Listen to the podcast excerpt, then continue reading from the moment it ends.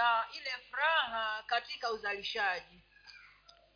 When you're productive wakati wewe unazalisha there is a joy that you gain. kuna furaha ambayo unapata kutokana na tukio hilo.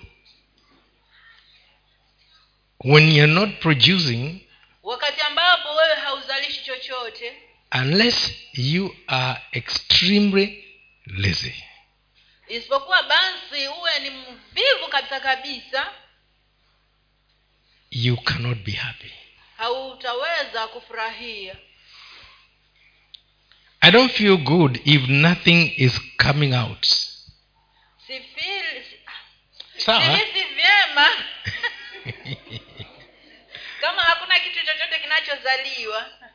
Ninachozalisha. Ninachozalisha. If I'll preach and that message has got no meaning it won't give him joy. Kama nitahubiri na ujumbe huo hauleti maana yoyote hilo halinipatii furaha. That's why i'll do everything possible to get the message from god that i know will leave a mark in your life. Na ndiyo maana nafanya chochote kile kinachowezekana ili niweze kupata ujumbe kutoka kwa mungu ambao utaweza kuleta alama katika maisha yako. Because by the time it leaves a mark in you it will have left one in me. Maana kufikia wakati ya kwamba unawacha alama katika maisha yako ni kumaanisha kwamba pia imeleta imefanya alama katika maisha yangu. The joy in preaching this way is twofold. Kat, uh, furaha ya kuhubiri katika hali hiyo basi iko katika mara mbili. Actually it is not in twofold it is in fourfold. Hasa hasa sana si hati iko mara mbili bali iko mara nne. Because it will please god kwa maana cha kwanza kabisa itamfurahisha mungu the father ba, mungu baba the lord jesus who called me bwana yesu kristo ataniita aliyeniita. aliyeniita. It will also please me. Na pia utanifurahisha mimi mwenyewe. And it will please you. Na pia itakufurahisha wewe. So it has fourfold. Kwa hiyo iko na mar, iko na upeo mara nne.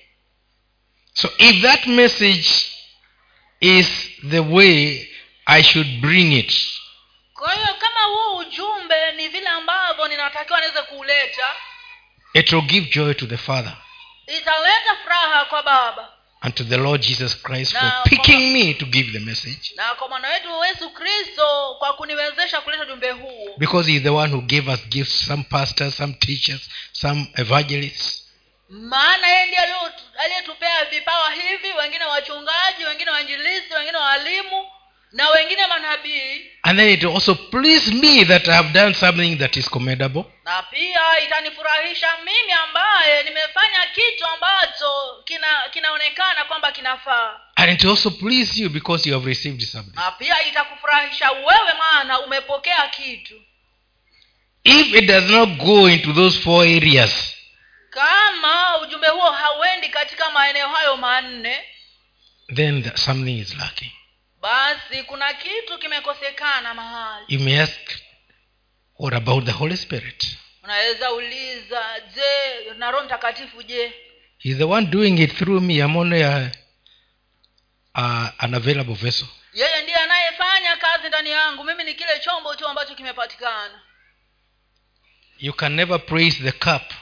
You can talk about the good tea hawezi basi kuzungumzia tu uzuri wa kikombe bali unaweza tu kuzungumzia uzuri wa ile chai ambayo iko ndani aiko kikombe. I'm one person who loves tea. Mimi ni mtu mmoja ambaye napenda chai sana. But i don't just love tea i love good tea. Lakini mimi sipendi tu chai yoyote hati bora chai. Lakini napenda chai nzuri. Chai bora. Chai bora. Amen, Amen.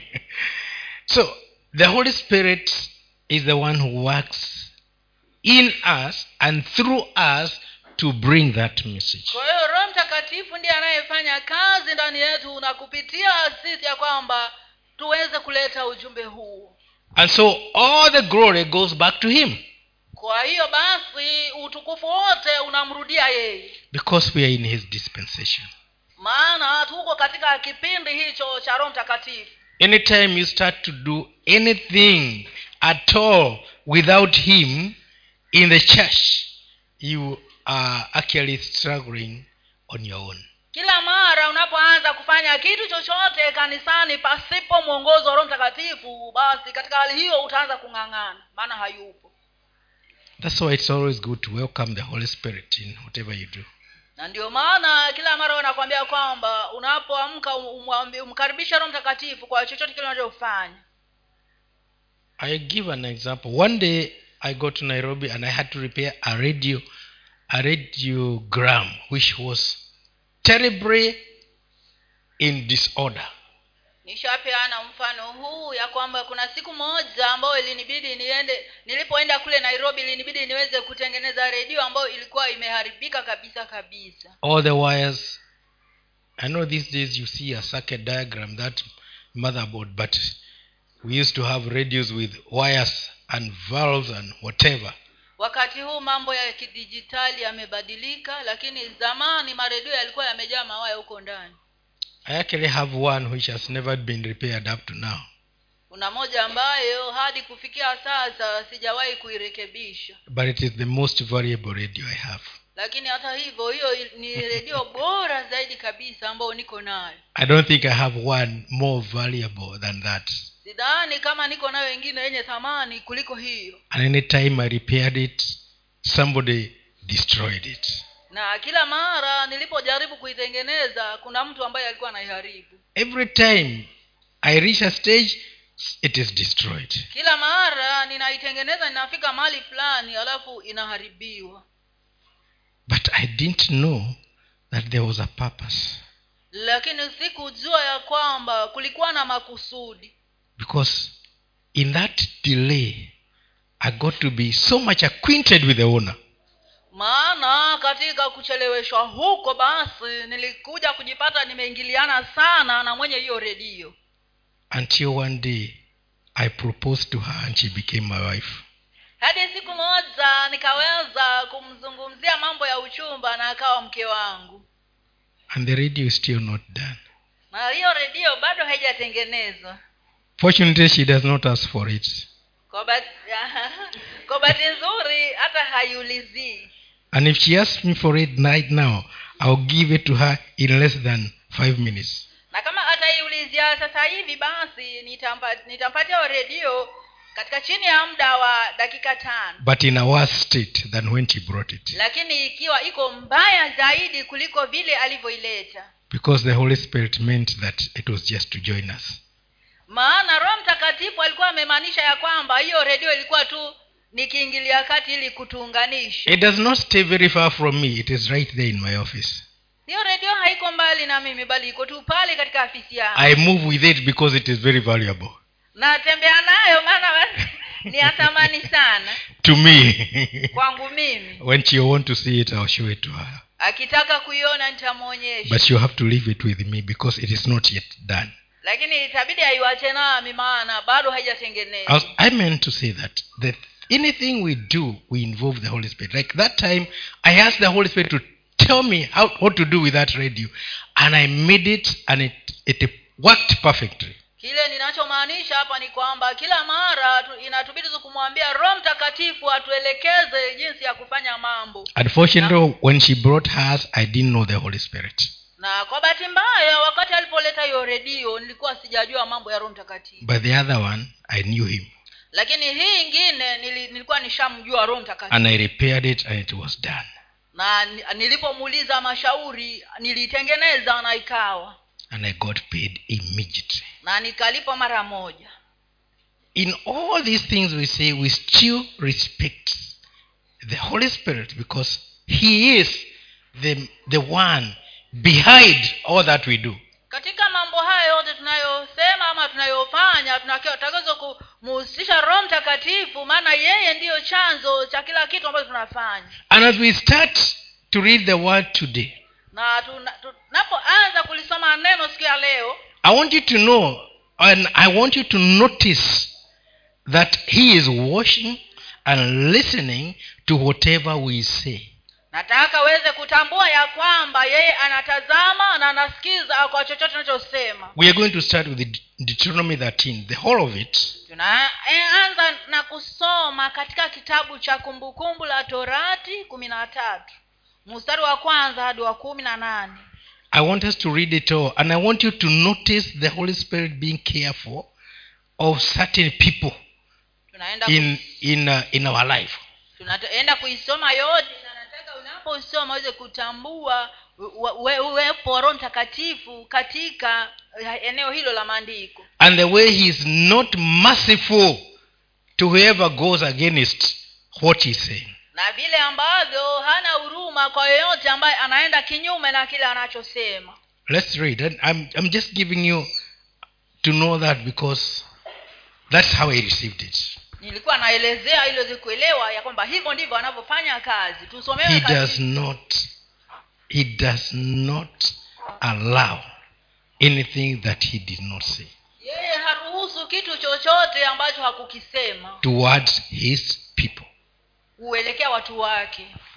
Tusomewe katika kumbukumbu la taurati kumi na tatu mstari wa kwanza hadi wa kumi na nane kukizuka katikati yako nabii au mwotaji wa ndoto akikutolea ishara au ajabu itatukia hiyo ishara au hiyo ajabu aliyokuambia akisema na tuifuate miungu mingine usiyoijua tuitumikie hiyo.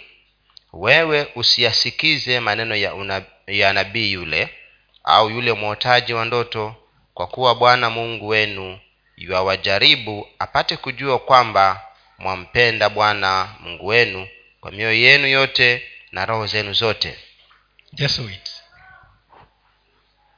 That if somebody just comes with a prophetic message anasema ya kwamba kama mtu yeyote atakuja na ujumbe wa wake wa kinabii and he takes you out of following god na akuondoe katika kumfuata mungu yes it will sound prophetic. Ndio ni kweli itaonekana kwamba ni unabii. But don't listen to him. Lakini usije ukasikiza ujumbe kama huu. Because god is trying you through that prophet kwa maana mungu anakujaribu wewe kupitia na nabii huyo. to see whether you love him or not ili aweze kuona kama unampenda ama humpendi. You are supposed to know who you are following. Unatakiwa kujua yule unayemfuata. So that even if a message a very enticing message comes you will leave it right there. Because you know god does not speak in that way. Yaani umujue kiasi cha kwamba wakati wowote ujumbe wowote unapokuja hata kama una ushawishi mwingi sana uweze kujua ya kwamba mungu hazungumzi katika njia kama hiyo. I remember some occasion somebody somebody was uh, you know these prophets who have been lifted in the churches. Kuna wakati fulani ambapo kuna hawa manabii ambao wameinuliwa makanisani. And the prophetess spoke and said everybody go get out i go around that tree and come back na huyo na huyo nabii akasimama akasema haya kila mtu atoke nje mbio aende azunguke ule mti alafu arudi ndani. And people ran. Alafu watu kweli wakainuka wakakimbia.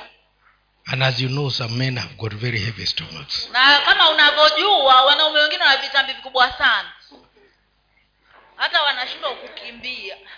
And they had to go because the, the prophetess has spoken. Lakini ilibidi waende maana nabii wa kike ameongea but he says don't listen to that person. Lakini roho mtakatifu anasema usimsikize mtu kama huyo. Because god wants to to see whether you really know him or not.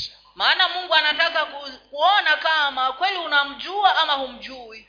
In another place people went to meet to a prayer meeting. They arranged they prayed and went to a to a crusade far, far off na mahali kwingine nako watu wakaenda kwa mkutano wa injili wakawa naomba and the prophetess was telling them we are going and we are going to to get victory na wakawa ni waende mahali huyo nabii wa kike akawa anawaambia tunaenda huko na tunaenda kupata ushindi But when they got there, she said, The Spirit says we should not have this crusade. We go back.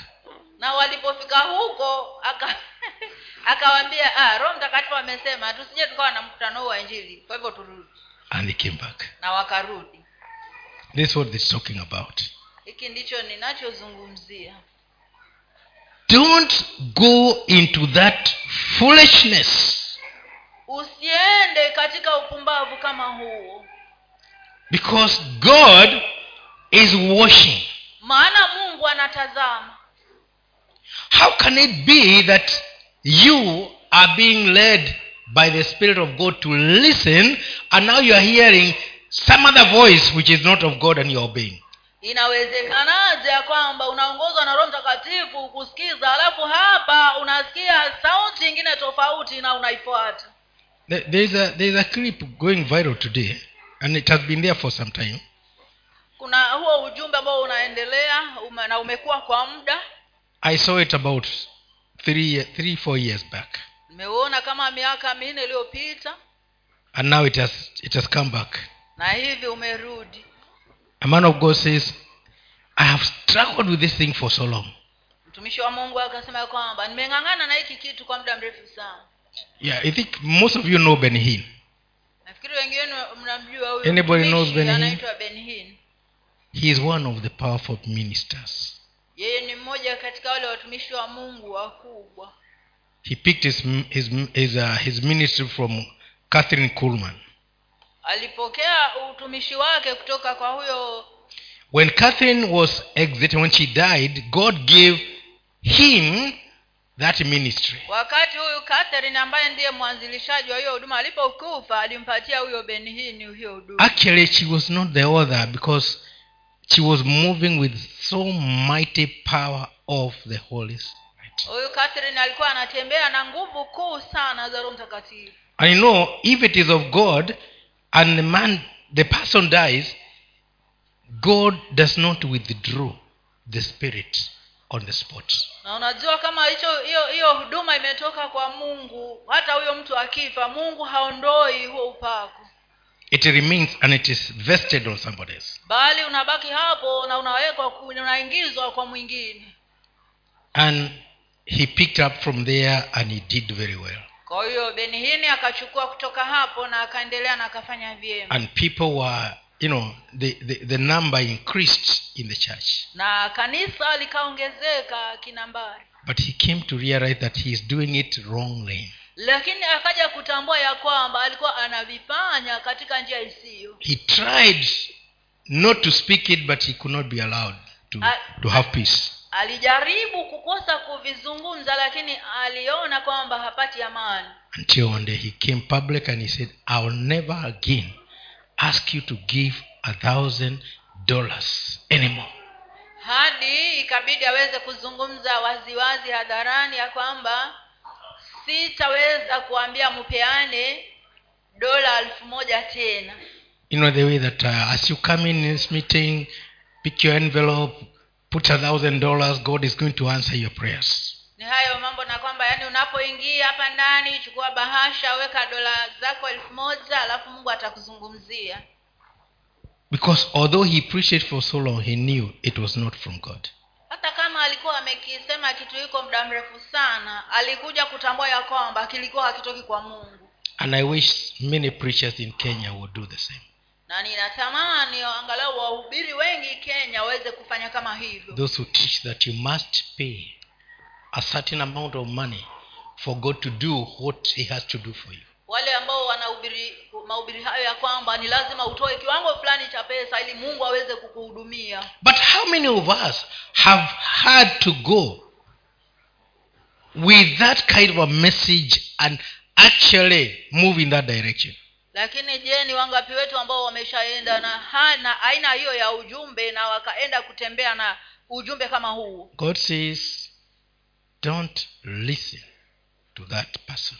Mungu anasema ya kwamba usije ukamsikiza mtu kama huyo Because God is trying to see whether you really love him or not. maana mungu anataka kuona kama kweli unampenda ama humpendi Pastor Matata preached in the first service, he said that uh, David used to inquire from God on any occasion. Mgeni mwatata akafundisha katika ile ibada ya kwanza ya kwamba daudi kila mara alikuwa anauliza ushauri kutoka kwa mungu kabla hajafanya chochote But when he heard that Absalom had had a, uh, installed himself as a king, he did not ask God.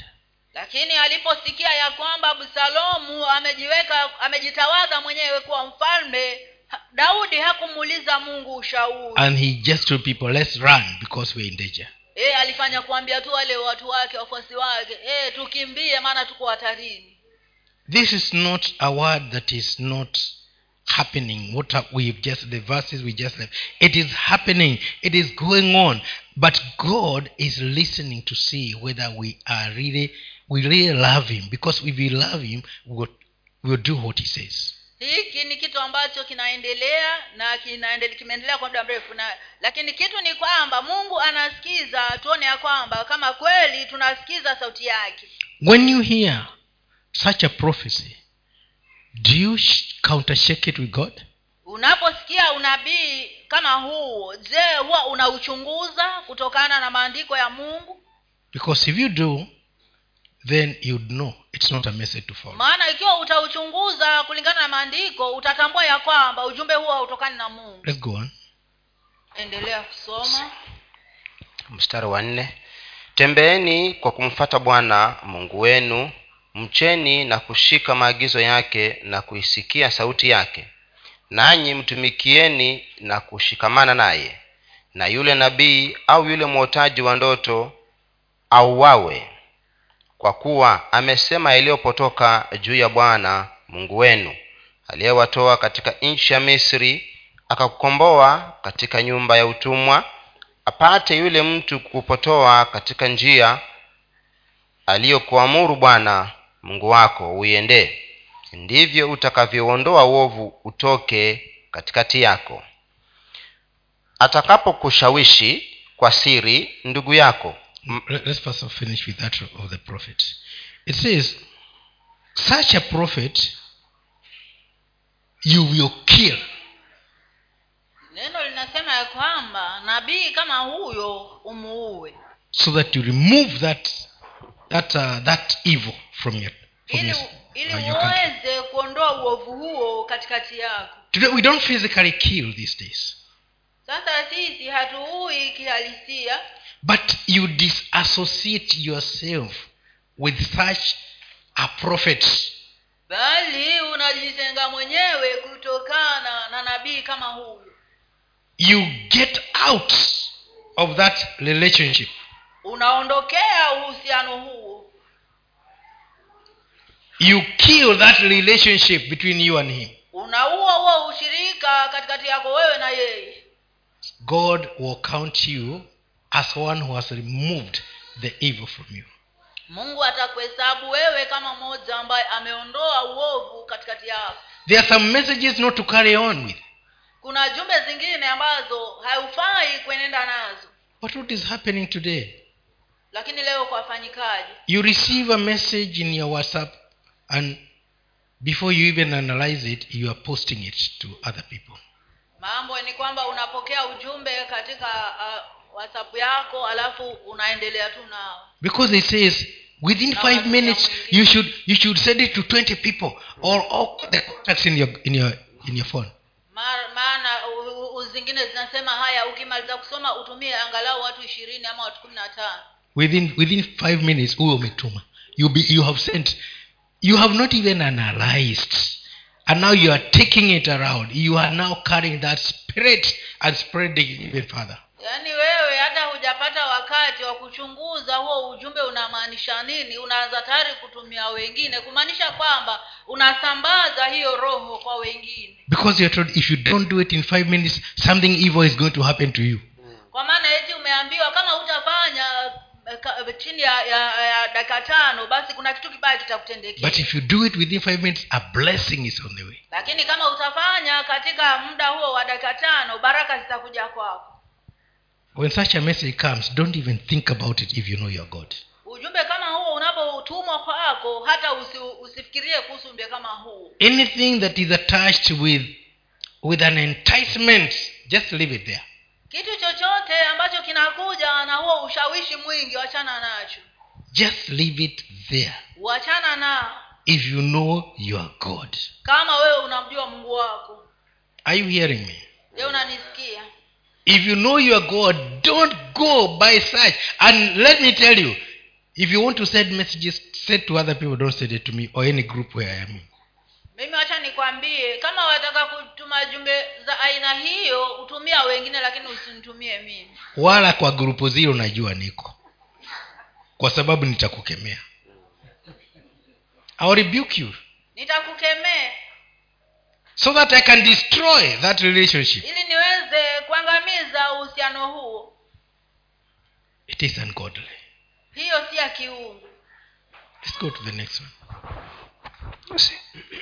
mstari wa sita atakapokushawishi kwa siri ndugu yako mwana wa mamako au mwana wako au binti yako au mke wa kifuani mwako au rafiki yako aliye kama moyo wako akikuambia twende tukaabudu miungu mingine usiyoijua wewe wala baba zako katika miungu ya mataifa yaliyo kando kando yenu karibu nawe au mbali nawe tokea ncha moja ya dunia hata ncha ya pili ya dunia usimkubalie wala usimsikize wala jicho lako lisimwonee huruma wala usimwache wala usimfiche.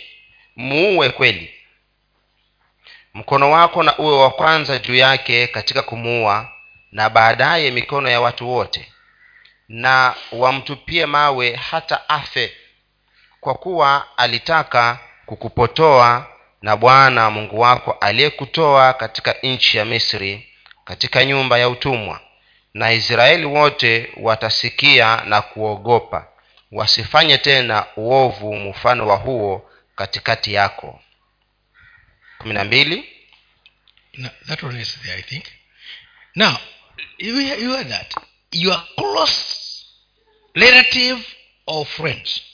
hapa umeambiwa ya kwamba hata yule jamaa yako wa karibu ama rafiki yako wa karibu anapokuambia kitu cha kukuondoa kwa mungu wako usimsikize. Don't listen. Be the first one to kill that person. Uwe wewe ndio wa kwanza kuua mtu huyo. I said we don't kill physically nasema hatuwezi kuua ile kuua kuu. but you can point a finger and say i don't hear that nonsense ever again. Lakini unaweza kumwota kidole na umwambie sitaki tena kusikiza maneno hayo ya upuzi tena. And you tell the people don't listen to this nonsense. Na uambie watu pia msije mkasikiza upuzi huu. Don't move with him. Msitembee naye huyu. What this person is saying is ungodly. Kile huyu mtu anachosema si cha kiungu. But what do we do? Lakini si watu wafanyaje? Hmm. suppose i rebuke him and then he hates me. Unaanza kuwaza je nikimkemea alafu anichukie itakuwaje? The bible says be the first one to throw the first stone which will open the door for others to throw other stones. Biblia inasema ya kwamba hebu kuwa mtu wa kwanza kumtupia jiwe huyo mtu ambao hiyo itafungua milango kwa wengine waweze kurusha mawe. Rebuking is part of the preaching of the gospel. Kukemea ni sehemu ya kuhubiri njiri when somebody is trying to get another one out of believing god. Wakati mwingine anapojaribu kumwondoa mwingine katika kumwamini mungu you do it without fear. wewe unamkemea pasipo hofu. That's what paul and barnabas did when Elymas in uh, acts 13 uh, was trying to remove the word from the uh, the, the, the, the, the proconsul.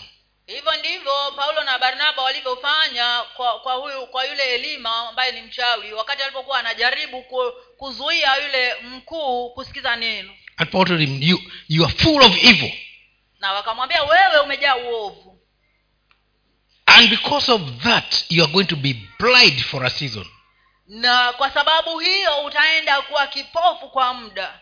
And immediately became blind. Na mara moja akawa kipofu because they were acting from god's point of view. Maana walikuwa wanatenda sawa sawa na mtazamo wa mungu.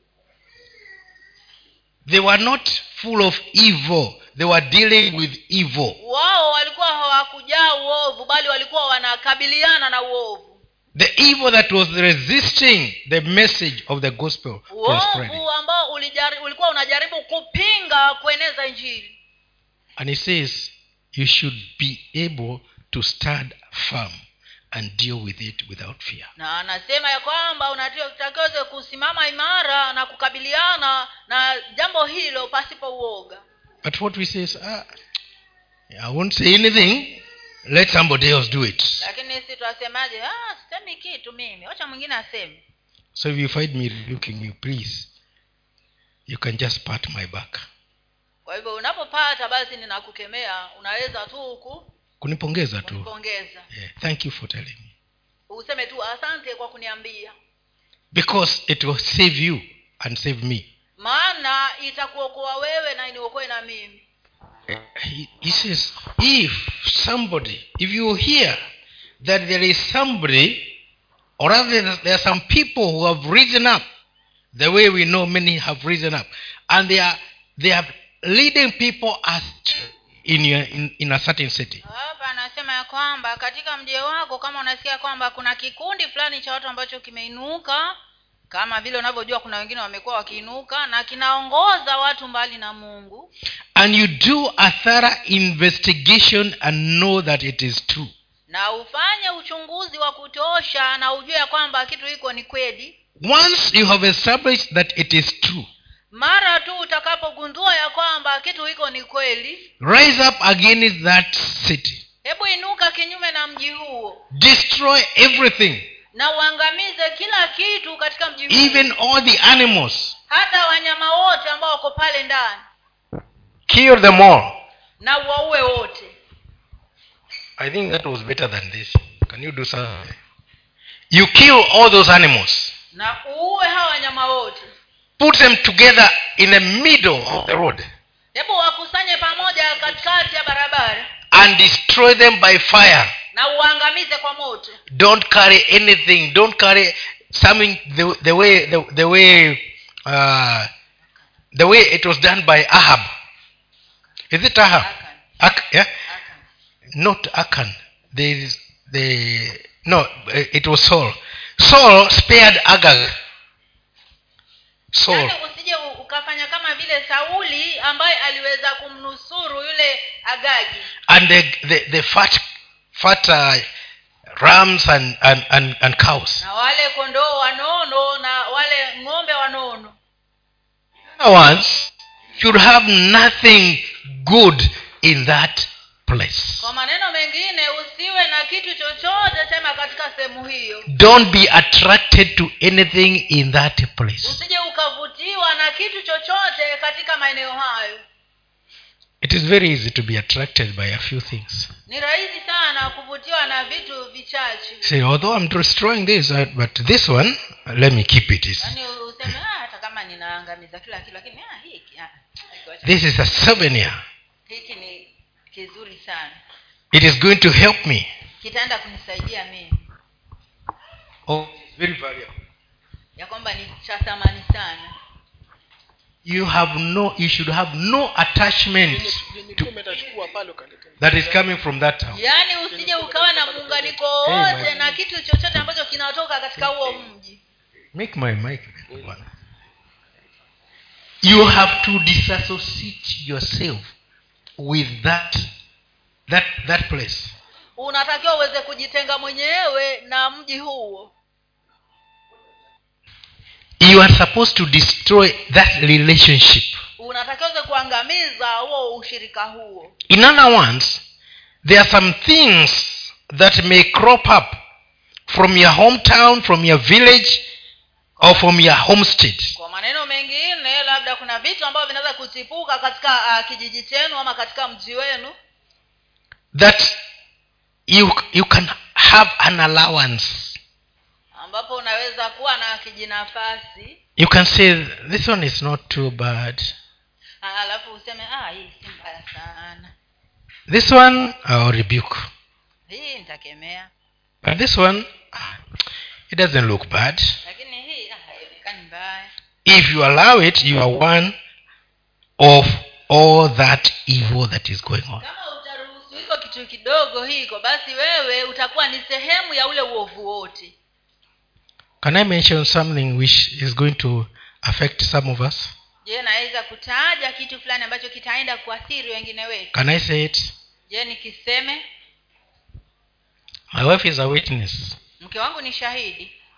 In our place kule kwetu manyumbani our, our, our family katika familia yetu. We no longer have family meetings. Hatuna tena ile mikutano ya kifamilia.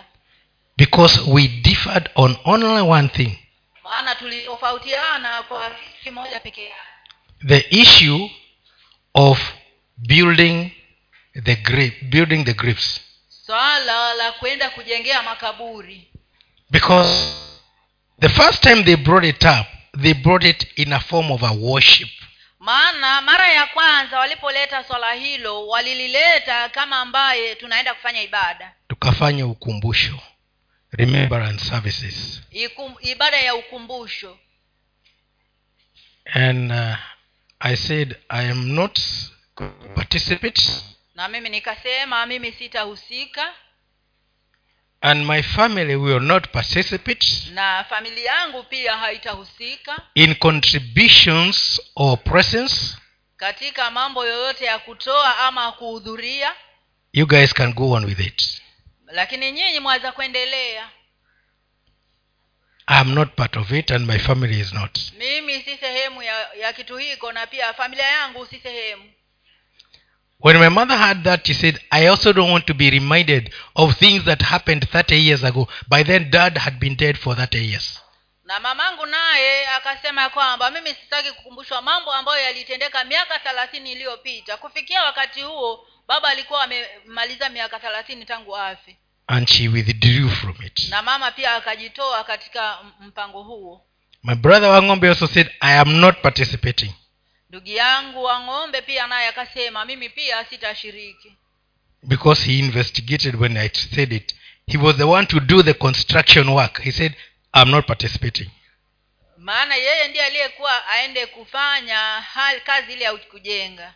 Na akasema mimi sihusiki. So by the time we met kwa hivyo kufika kile kipindi ambacho tulikutana i was asked then do you allow us to to go on with it nikaulizwa je utaturuhusu tuendelee na hii shughuli? And i said i'm not allowing or denying i am not part of it. Na nikasema siruhusu wala sipingi lakini mimi si sehemu ya kitu hiko. And it remained like that. Na ikabakia hivyo hivyo. And one of us said when i die i, they, I must have the all souls day and all saints day and imagine that, that person will be dead and there must be all saints day and all souls day. Na huyo mmoja akasema kwamba mimi nitakapokufa lazima kuwe na hiyo siku ya ukumbusho. All, all saints day. Siku ya ukumbusho ya watakatifu wote and all souls day. Na, na siku ya ukumbusho wa nafsi zote. And that time the person will be dead na katika wakati huo anaomaanisha atakuwa amekufa so the people who are going to be left behind must carry on that thing. Kwa hivyo wale watu ambao watakuwa wamewachwa wakiwa hai lazima waendeleze hiko kitu. So you can see i was right when i was refusing because it was going to put the people of the family in a generation celebration forever. Kwa hiyo utaona kwamba mi nilikuwa mkweli wakati nilipopinga kitu hiko maana ilikuwa inamaanisha kama ningekubali ikifanyike basi kingefanya basi kila mara watu hao wanaendelea na hizo sherehe za ukumbusho. And with that difference we no longer have family meetings. Na katika tofauti hizo basi hatuna tena mikutano ya kifamilia. But this time they asking me to, to initiate them again. Lakini safari hii wakaniambia ya kwamba nizianzishe tena. But they must assure me all things and all souls day will not be celebrated. Lakini lazima wanihakikishia wani ya kwamba siku ya watakatifu wote na siku ya nafsi zote haitasherekewa. Otherwise we will not meet again. Ama sivyo hatutakutana tena. You told collect everything in a heap and burn it to ashes tumeambia ya kwamba kusanya hizo vitu zote au ziweke mrundo hapo na uziteketeze kwa moto so i would rather we don't have meetings as long as we are not inviting something that is ungodly kwa hivyo ni heri tusiwe na hiyo mikutano lakini tusije tukawa tunaalika kitu ambacho si cha kiungu And when one day when they were so deep in arguments, na siku moja walipokuwa ma, katika malumbano makali I didn't say anything. I was just quiet. sikusema chochote nilinyamaza kimya I pulled myself away from that. nilijitoa katika mambo hayo And then my elder brother asked me, What do you say? alafu kakangu mkubwa akaniuliza unasemaje I looked at him straight in the eyes. nilimwangalia kwa macho I answered him without saying anything.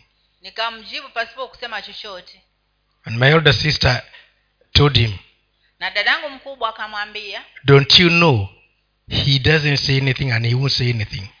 Je hujui yeye hasemi kitu na hatasema kitu But I was already saying, I'm not part of this. lakini tayari nilikuwa na- namwongelesha namwambia kwamba mimi si sehemu ya mambo haya So I'm not saying something that I've not had an experience. I know it happens. kwa hivyo ninazungumzia kitu ambacho si hati sijakutana nacho lakini nasema kitu ambacho nimeshakutana nacho Your own people may want to pull you from what you believe in so that you can you can do what they they believe in. watu wa kwako mwenyewe wanaweza kukuondoa kwa kile unachokiamini ili uweze kufanya kile ambacho wanakiamini wao But what does God say about it? lakini mungu anasema nini kuhusiana na swala hilo Don't participate in such things. usije ukahusika katika vitu kama hivyo You may say, "Uh, after that, I'll, I'll repent and I'll be forgiven. unaweza kujisemea "Ah, baada ya kufanya hivyo mimi nitatubu na nitasamehewa Not when you are trying God.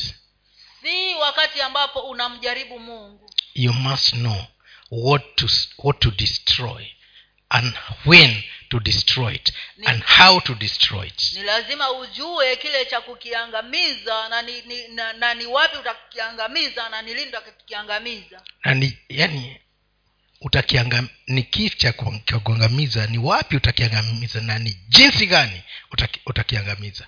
You must do a total you know total destruction of anything that comes between you and your god. You, the one you know. Yaani wewe ni lazima ufanye maangamizi makamilifu kwa kitu chochote kile ambacho kinakutenganisha na mungu wako. We don't reserve anything. Hatubakishi chochote. Even if it is going to destroy your relationship with your own brother your own wife your own husband. If it is something against god the bible tells us here do it. Hata kama kitaenda ku, kuharibu uhusiano wako katikati yako wewe na ndugu yako ama katikati yako yako wewe na mke wako na mme wako. Lakini kama ni kitu ambacho kinakutenga na mungu usikifanye. Our faith in god is paramount. Imani yetu kwa mungu ni ya, ni, ni, ya, ni ya hali ya juu sana you cannot play games with your faith. Huwezi kuchezea imani yako. You deal with that thing that is attacking your faith. Bali unakabiliana na iko kitu ambacho kinajaribu kushambulia imani yako. That's what the word says here. Hivyo ndivyo neno linavyosema katika sehemu hii ya maandiko. Go on. We are for those who are coming late we are in deuteronomy 13 verse kwa wale wanaoingia saa hii tuko katika kumbukumbu la taurati kumi na tatu moja hadi kumi na nane so you, you know where you're, you're done. Oh oh we are done with that. Okay i'm also done in explaining. Kufafanua. Sasa tunaenda katika injili ya yohana mtakatifu mlango wa kumi na tano moja hadi kumi na moja mstari. Injili ya yohana mtakatifu mlango wa kumi na tano mstari wa kwanza hadi wa kumi na moja. Today you excuse me i wasn't reading the verse. Usually i i i, I read the verses as you read. Yohana kumi na tano moja hadi kumi na moja. Mimi ndimi mzabibu wa kweli na baba yangu ndiyo mkulima. Kila tawi ndani yangu lisilozaa huliondoa na kila tawi lizaalo hulisafisha ili lizidi kuzaa. Ninyi mmekwisha kuwa safi kwa sababu ya lile neno nililowaambia. Kaini ndani yangu nami ndani yenu kama vile tawi lisi- lisivyoweza kuzaa peke yake lisipokaa ndani ya mzabibu kadhalika nanyi msipokaa ndani yangu. Mimi ni mzabibu ninyi ni matawi. Akaye ndani yangu nami ndani yake huyo huzaa sana. Maana pasipo mimi ninyi hamwezi kufanya neno lolote. Mtu asipokaa ndani yangu hutupwa nje kama tawi na kunyauka. Wala watu hawakusanyi na kuyatupa motoni. No no no. Sorry. Mstari wa sita. Mtu asipokaa ndani yangu hutupwa nje kama tawi na kunyauka. Watu huyakusanya na kuyatupa motoni yakateketea. Ninyi mkikaa ndani yangu na maneno yangu yakikaa ndani yenu ombeni mtakalo lolote nanyi mtatendewa. Hivyo hutukuzwa baba yangu kwa vile mzaavyo sana nanyi mtakuwa wanafunzi wangu. Kama vile baba alivyonipenda mimi nami nilivyowapenda ninyi kaeni katika pendo langu. Mkizishika amri zangu mtakaa katika pendo langu. Kama vile mimi nilivyozishika amri za baba yangu na kukaa katika pendo lake hayo nimewaambia ili furaha yangu iwe ndani yenu na furaha yenu itimizwe. Amri yangu ndiyo hii mpendane kama nilivyowapenda ninyi. Hakuna aliye na upendo mwingi. We are going to up to that point moja. Yeah. Now this is where we get that heading the joy that comes in productivity hapa tuna ndio tunapata kichwa cha uno ujumbe furaha inapokuja inayokuja kutokana na uzalishaji. Now jesus says he is the true vine. Yesu akasema kwamba yeye ndiyo mzabibu wa kweli. And we are the branches. Na sisi ni matawi yake. The vine does not bear fruit. Mzabibu hauzai matunda. The branches bear fruit matawi ndio unayozaa matunda. But they only bear fruit if they are connected to the vine. Lakini huzaa matunda tu wakati yameunganishwa na huo mzabibu. And the husbandman is the father. Na yule yule mkulima ni baba. He likes to see that vine producing fruit through the branches yeye anapenda kuona ule mzabibu ukizaa matunda kupitia yale matawi yake. When you don't produce fruit wakati huzai matunda you're destroying the relationship of the farmer and the tree. unaharibu uhusiano ulioko katikati ya mkulima na ule mti. The farmer loves the tree huyu mkulima anaupenda ule mti. but this tree is not profitable because the branches are not productive. Lakini huu mti hauzai kwa sababu matawi hayatoi matunda. And for that reason there is no joy. Na kwa sababu hiyo hakuna furaha. But why is there no joy? Lakini ni kwa sababu gani hakuna furaha? Because the branches are not taking the commandments of the vine kwa sababu haya matawi hayachukui amri ya ule mzabibu. The word the word that we receive from jesus christ through the holy spirit. Neno ambalo tumelipokea kutoka kwa yesu kristo kupitia roho mtakatifu. That is what makes us productive. Hilo ndilo linaloweza kutufanya kuzaa matunda individually you are responsible of bearing fruit. Kibinafsi wewe mwenyewe unajukubimika kuzaa matunda. Because you are individually connected to the vine. Maana wewe mwenyewe kibinafsi umeunganishwa na mzabibu. You are not connected to the vine through the pastor. Haujaunganishwa na mzabibu kupitia mchungaji. You are not connected to the vine through the church or the ministry haujaunganishwa na mzabibu kupitia kanisa ama huduma. You are individually connected to the vine. Bali wewe mwenyewe kibinafsi umeunganishwa na mzabibu. And if you don't produce na ikiwa hautazaa if you fail to be productive kama utakosa kuzalisha the farmer will cut off that branch. mkulima atakuja akate huo hilo tawi. And who is the farmer na huyu mkulima ni nani? Eh? god is the farmer. Mungu ndiyo mkulima. He will personally cut you off. Yeye mwenyewe binafsi atakata hilo tawi. If god cuts you off who can fix you there? Kama mungu mwenyewe amekukata pale nani atakaye kuunganisha pale? And he says out there people will be waiting. As soon as you are cut off they collect you and put you in a heap with other branches that are cut. Na neno linasema ya kwamba unapokatwa kule nje tayari watu wanangojea. Ukirushwa kule nje wakusanye na wakutie motoni. That's what happens. Hivyo ndivyo ilivyotokea. If you don't deal with those things that can cut you off from god kama hauwezi kushughulikia vile vitu ambavyo vinaweza kukukata kutokana na kuunganishwa na mungu if you don't deal with any message any word any any plan that can cut you from god. Kama hautakabiliana na mpango wowote ama ujumbe wowote ambao unaweza kukukata kutoka kwa mungu you are on your way to utter destruction. uko unaelekea mangamizi utter destruction. Unaelekea mangamizi makubwa. Makamilifu. Makamilifu. You can never be who, can you can you make something out of ashes? Je unaweza kupata chochote kutokana na majivu what can you make out of ashes? Unaweza kutengeneza nini kutokana na majivu? Maybe on pesticide labda uh, tu zile dawa za wadudu.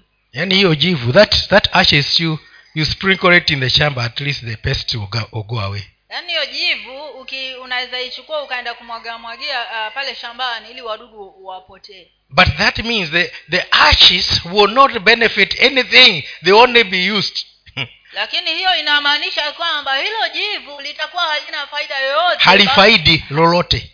Halifaidi. Halifaidi linafaidisha lakini halifaidi. Halifaidi chochote bali litakuwa linatumiwa tu. So you can be a waste as far as you're concerned. Kwa hivyo unaweza kuwa basi umepotea. If you don't listen and follow clearly the instructions of god. Kama hautasikiza na kufuata waziwazi mashauri ya mungu. And let the word of god direct you to produce fruit. Na uliruhusu neno la mungu likuelekeza ili kuzaa matunda. I'm not talking only of evangelism.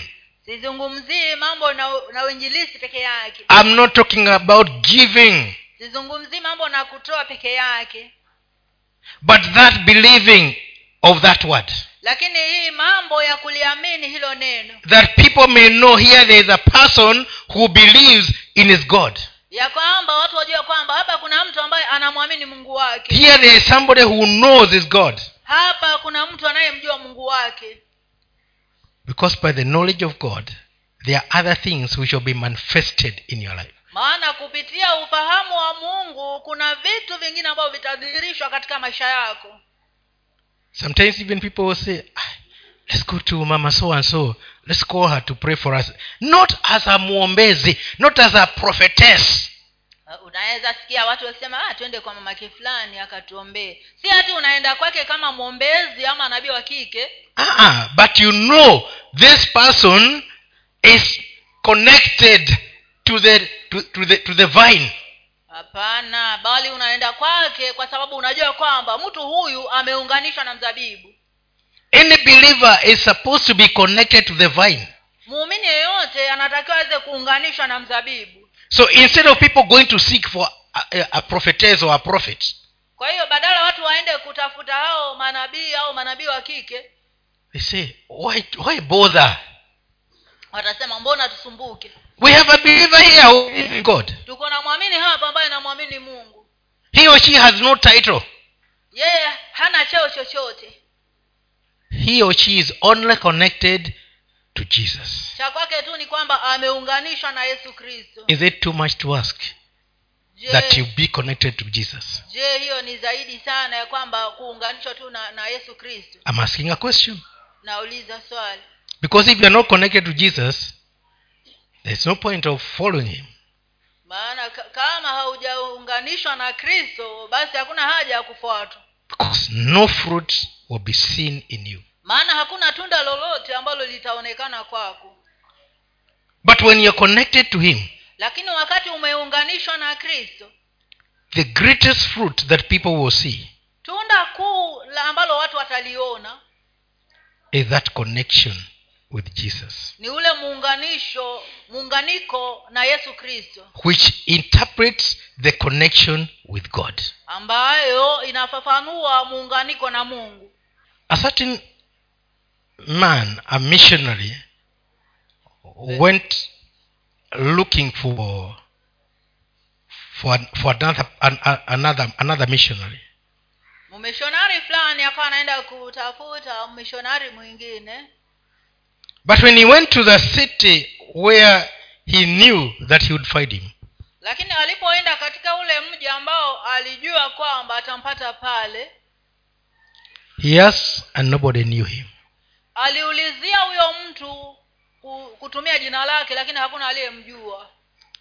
And then he asked those people whether they know jesus. Na akauliza hao watu kama wanamjua yesu know that one would reflect that he must have preached to these people. Maana yeye alijua ya kwamba lazima awe amewahubiria hao watu. He said we don't know him. Wakasema hatumjui. And then he started they asked him what does he look like? Na wakamuuliza huyo yesu amefananaje? And he started giving the attributes of jesus. Na akaanza kuelezea mambo yale ya yesu said ah you mean that one? Na wakasema "Ah, wasema huyo. He lives here. Anaishi hapa. And they took him to the missionary. Na wakampeleka kwa huyo mishonari because he wasn't doing much but he was showing the fruit the fruit of jesus christ in him. Maana alikuwa hafanyi mambo makubwa lakini alikuwa anaonyesha tu lile tunda la yesu kristo ambalo liko ndani yake. If somebody was to look for jesus kama kwa mfano mtu angetaka kumtafuta yesu. Would he find it? Would, would he find him in you? Je angempata ndani yako? Would people say this is the one je watu watasema ndiye huyu hapa? Would they see the attributes of jesus in you? Je wataona matendo ya yesu ndani yako? Since we are too quiet can you ask your neighbor whether jesus can be found in you? Hebu muulize ndani yako kama yesu anaweza kupatikana ndani yake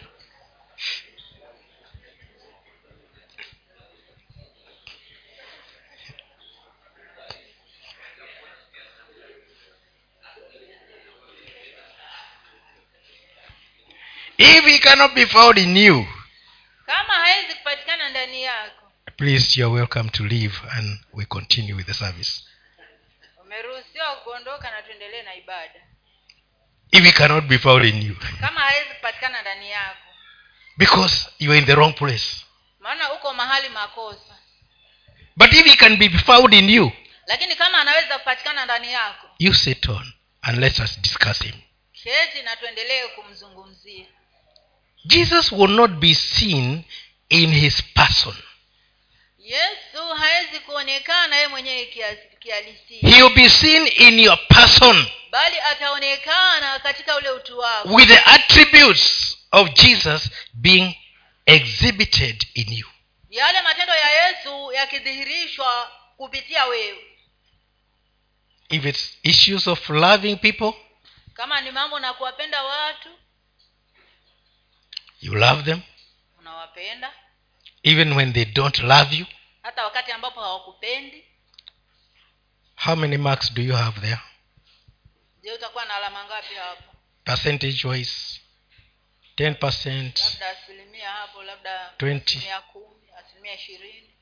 Ah, you can answer it inside yourself. Unaweza kuijibu ndani yako mwenyewe. Caring for the people kujali watu. Feeling. Their you know having feeling about these people. Yaani ukiwa na na hisia kuelekea hao watu. When they are troubled are you troubled? Wakati wametatizika je wewe watatizika? Or are you comfortable? Ama una uko tu sawa? When somebody is lacking peace wakati, and having sleepless nights. Do you feel for them? mtu anakosa amani na anakosa usingizi je unahisi chochote kuhusu kuelekea huyo mtu? Because these are the things these are the fruits that we we are supposed to be carrying inside us. Maana haya ndiyo matunda ambayo tunatakiwa tuweze kuwe tunayabeba ndani yetu.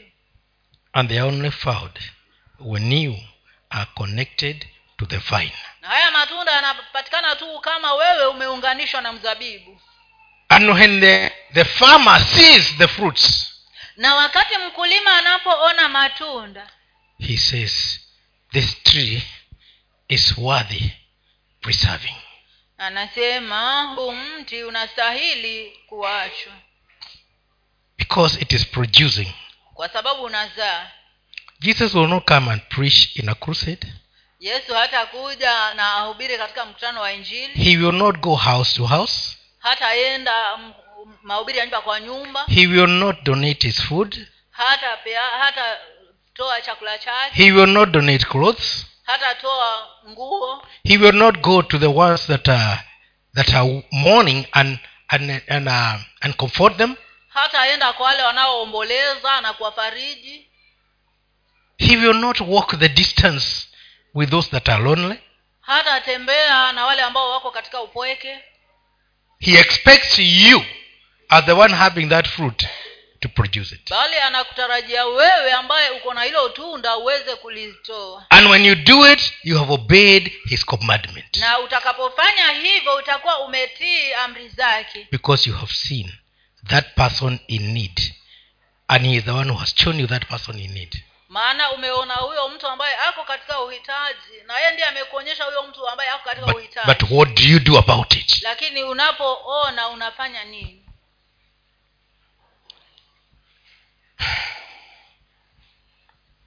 If you don't do anything, kama haufanyi kitu he won't do anything. na yeye pia hatafanya kitu So he will not produce. He will not produce kwa hivyo ha- hautazalisha chochote Ha- hatazalisha. Hatazalisha chochote because you are not producing. kwa maana wewe mwenyewe pia huzalishi chochote And by and by, na hatimaye the farmer will cut off that branch. mkulima atakata hilo tawi You know the issue with the tree, if you climb this tree back here, if you cut the branch, it will just fall on the ground. Unajua mambo na miti kwa mfano kama huu mtu uko hapa nje ukikata yale matawi yataanguka tu chini What will follow? nini kinafuata The archers will pick it and dump it at the back here. wale mabawabu watachukua hayo matawi na waweke huku nyuma yakikauka wachome And when it is ready for fire, na, the na, fire will be put at the rates. na wakati uh, uh, uko tayari kwa ajili ya moto utachoma So that's what happens with people.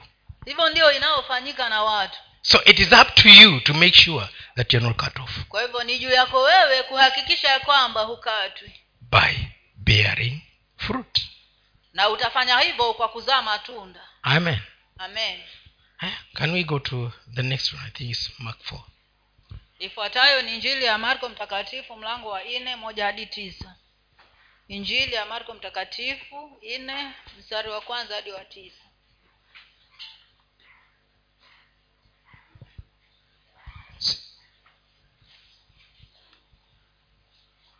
Akaanza kufundisha tena kando ya bahari.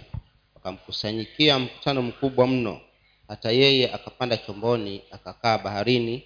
Mkutano wote ulikuwako juu ya nchi kavu kando ya bahari akawafundisha mambo mengi kwa mifano awaambia katika mafundisho yake sikilizeni tazama mpanzi alitoka kwenda kupanda.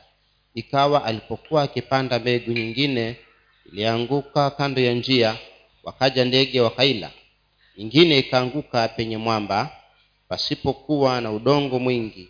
Mara ika, ikaota kwa kuwa na udongo haba. Hata jua lilipozuka iliungua na, ku, na kwa kuwa haina mizizi ikanyauka. Nyingine ikaanguka penye miba ile miba ik- ika, ikamea ikaisonga isizae matunda. Nyingine zikaanguka penye udongo ulio mzuri.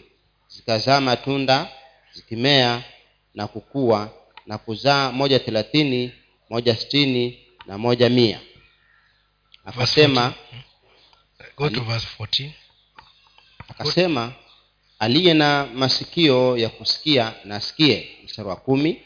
Na- Go to 14. mwisho ni tisa. Up to 9 then go to 14 oh. aliye hiyo tisa inasema aliye na masikio he who has ears let him hear. Now go to 14 14 to? Enda mstari wa kumi na nne hadi ishirini. kumi na nne. Mpanzi huyo hulipanda neno.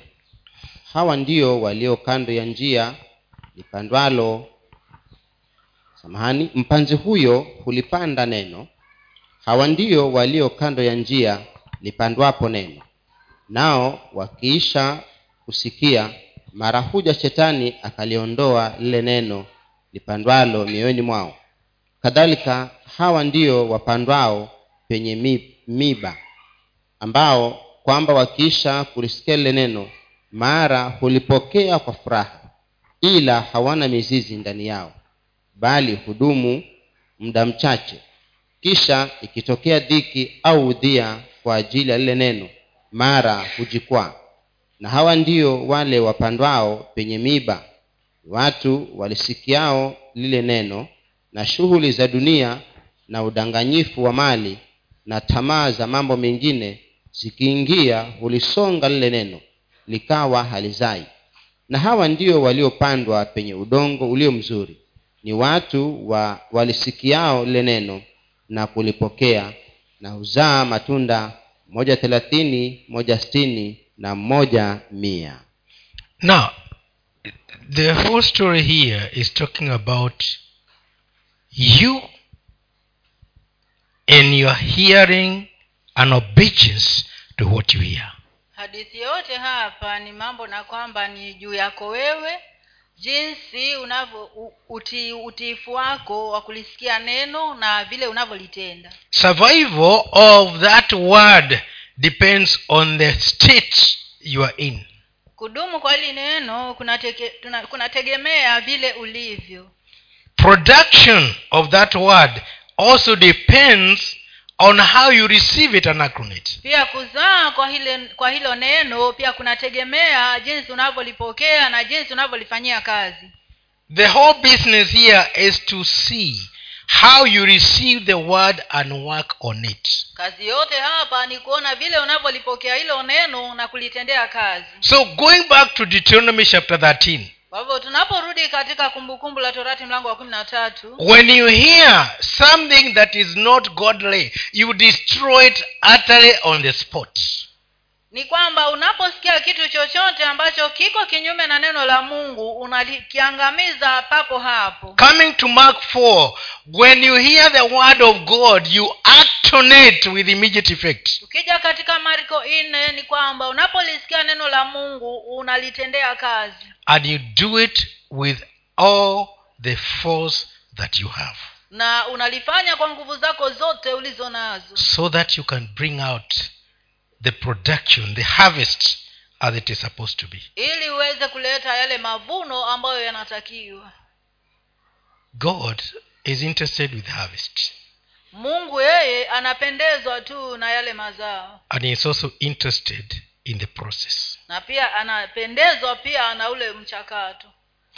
The process that you're going to use to get that harvest. Don't steal somebody else profit uh, somebody else uh, uh, profit ule mchakato ambao utaenda kutumia ili kuleta hayo mate, ma, mazao. Usije ukaiba mchakato wa mtu mwingine. When we go to a crusade we have invited a stranger to preach and we are there. Hallelujah! Preach it! Tunapoenda katika mkutano wa injili ni kwamba umekaribisha mgeni na wewe uko tu pale haya unakazana haya ubiri haya sema. Waambie, tell them! Waambie you are producing nothing. Hapo hauzai hauzalishi chochote. And the stranger will be gone na huyu mgeni ataenda zake. and you will not even take care of the fruit because you are not part of it. Na hata hutashughulikia yale mazao kwa sababu wewe si sehemu ya hayo mazao. But suppose you reach one person one on one lakini hebu kwa mfano umfikie mtu mmoja yani ana kwa ana.